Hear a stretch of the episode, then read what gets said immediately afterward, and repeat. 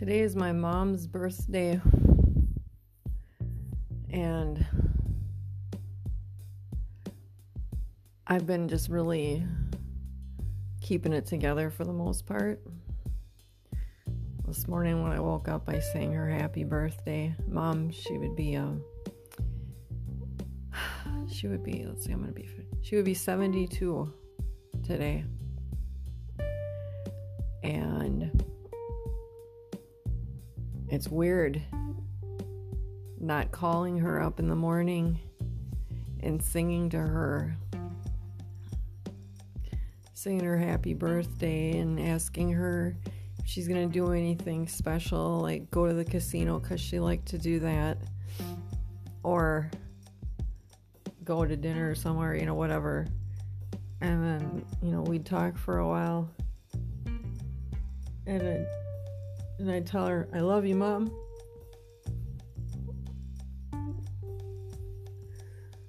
And she'd say, I love you too. And she had this certain way of saying it that when I think about it, I can still hear her voice. And sometimes I hear her voice when I'm just alone, sitting outside in the dark or in my room. And I feel her. I felt her hand on my back. I've felt her presence a lot. One night, my legs were hurting so bad, I was to the point of tears almost because there was nothing that was alleviating the pain. And so I said, Ma, remember when I was a little girl and I was having those growing pains and and my legs would hurt, you'd rub my legs till they felt better. I could sure use that. And then I felt I felt it. And it's just that mother's touch that you only know from that having that kind of touch in your life and feeling that love and caring energy. I've been actually doing a lot of reflecting on things with my mom lately. And it's not because it's Mercury retrograde, because really, Mercury retrograde doesn't do shit to me. I've got Mercury, I can't remember where in my chart, it does not affect me, so I'm cool with it. Um, but I've been reflecting on things and something that came to me a couple different times and I had to really process it but and wonder if my mom knew something about me that me at a young age didn't know yet or even think could exist. And like my mom used to burn candles, okay? A lot of them, which I do as well. But my mom, she would have a lot of candles burning. And I used to stare at the flame. And I know, I remember I would see images or I'd watch them dance or whatever. And I'd kind of go into this trance. And mom told me, stop looking at the flame of a candle or you'll pee the bed. Okay, so this was like the shittiest thing to say to me because I was already a bedwetter. And and it's like I feel like she knew I was seeing things at a young age and she didn't want me to cuz she wanted to protect me because of whatever reason. And I know that she had told my dad how she knew that my my great grandpa was going to die or she saw it happen or whatever and dad told her not to tell him those things cuz it freaks him out. So I think that's when she shut down her gifts. My mom was always a kitchen witch. Holy hell, she could cook like I I could only hope to cook half as well as my mom. I like to think that I do the things that I when I cook them that recipes that she's had or whatever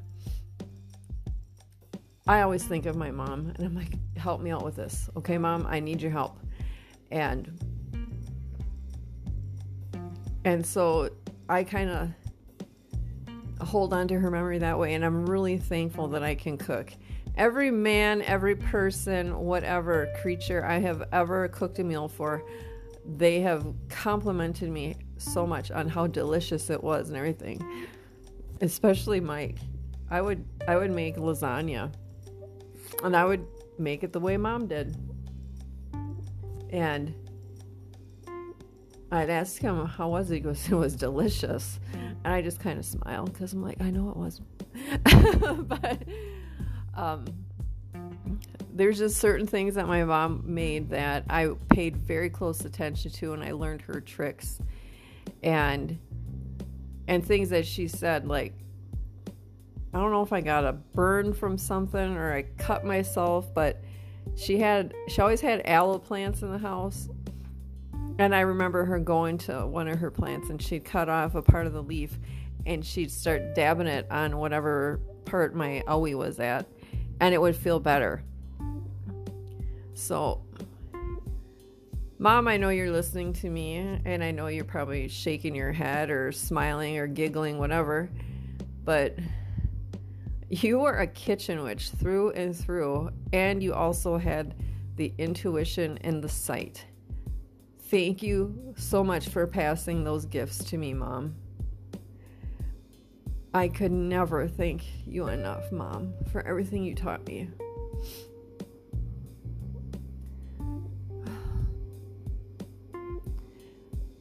And I know that you got to feel these things. I have to feel these things to let them heal. And grieving is an ongoing process. So I'm going to let these tears flow. And I'm going to just, I'm just going to, you know, go through all of it. And because this is, you know, we're in retrograde and things are kind of wonky for us all and or at least not for me but i'm noticing it with other people that i know. I'm noticing it with things that they're doing and or stuff that they've posted on social media. Like a friend of mine her car got sideswiped or something and the asshole drove off. Okay and she just paid that fucking car off not too long ago probably a couple months ago three or four months ago. I mean, it's kind of that kind of shit. And um, I, you know, I don't have a vehicle, but my legs, and well, it's the first vehicle we all have, right? Our legs. And now that I've been doing my physical therapy, as a matter of fact, I did some outside when I was laying in the laying out in the sun. That's one thing. I am really I'm really thankful that my body is healing, is healed. I'm going to speak like it's already happened because that's how manifesting works. And I know we're not supposed to manifest in a retrograde, but I'm not everybody else, so fuck y'all. Um,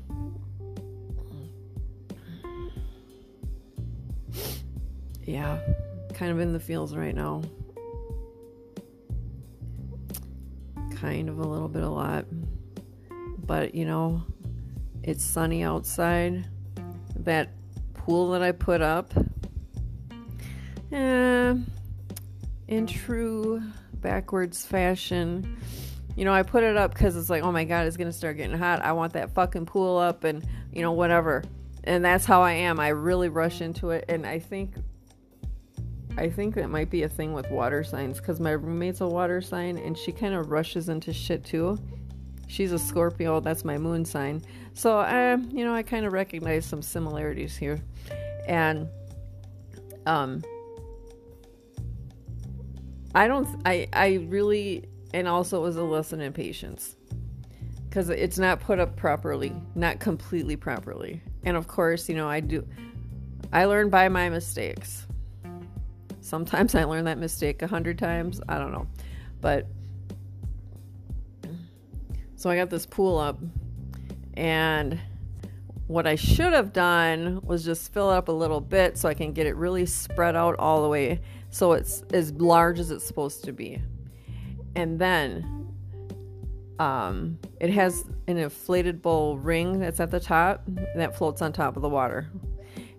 I filled that up. Um, and then I fucking filled the pool up like right away. Uh, yeah, and I hooked up the filter as well. Well, after discovering that the pump was like big time leaking, I'm like, shit. Go back to the di- directions. Read, and I thought, okay, we got to do this. So I did this one thing.